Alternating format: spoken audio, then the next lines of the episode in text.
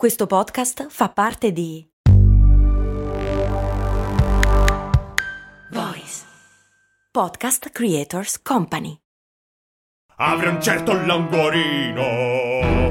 Ovviamente non panino. No, no, no. Un boccone ricco di gusto. Se conosco il posto giusto. Siamo d'accordo, su, su, via. Tutti alla È tornata la solare con crudo e stracciatella. Aggiungi salsa mango, aglio nero o peperone. Amerai ogni boccone. La piadineria, la più buona che ci sia. Gattini. Oggi parlo di gattini. Cose molto, cose molto, cose molto umane.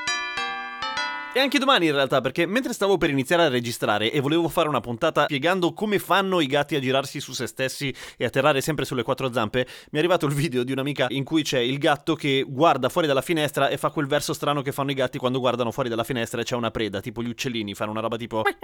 Non è che si stanno trasformando in scimmie, però quel comportamento è così strano che in effetti è stato studiato un bel po' dai comportamentisti e dagli etologi e sono venute fuori come sempre un po' di teorie, ma le prime sono tutte indirizzate sul fatto che il gatto fondamentalmente sta facendo qualcosa di simile a bestemmiare perché è frustrato. Cioè vorrebbe essere fuori a mangiare quegli uccellini e invece ah, ah, ah, non ce la fa, capito? Se no potrebbe essere anche una sorta di botta di adrenalina perché il gatto alla fine quando sta per attaccare ovviamente è un fascio di nervi e il suo lavoro lo era, forse, un po' di anni fa tanti anni fa. Però comunque la struttura rimane, per cui è uno sfogo della botta di adrenalina eccessiva nel momento in cui deve performare e uccidere quel bastardo. Però la cosa è strana perché da un punto di vista evolutivo il fatto che il gatto si metta a fare i versi poco prima di attaccare un uccellino non è molto coerente, nel senso che si fa sentire, di solito dovrebbe essere molto ma molto ma molto più silenzioso, per cui c'è un'altra teoria piuttosto interessante che dice questo, è uno zoologo inglese, Morris credo, che dice questo, in realtà realtà il gatto ha ormai perso la capacità di essere un predatore, nel senso che si è evoluto o devoluto a seconda, è diventato troppo domestico e per cui è rimasto una sorta di vuoto comportamentale lì dove ci dovrebbe essere lo scatto felino appunto verso la preda. E essendoci questo vuoto viene occupato da uno screensaver a caso che è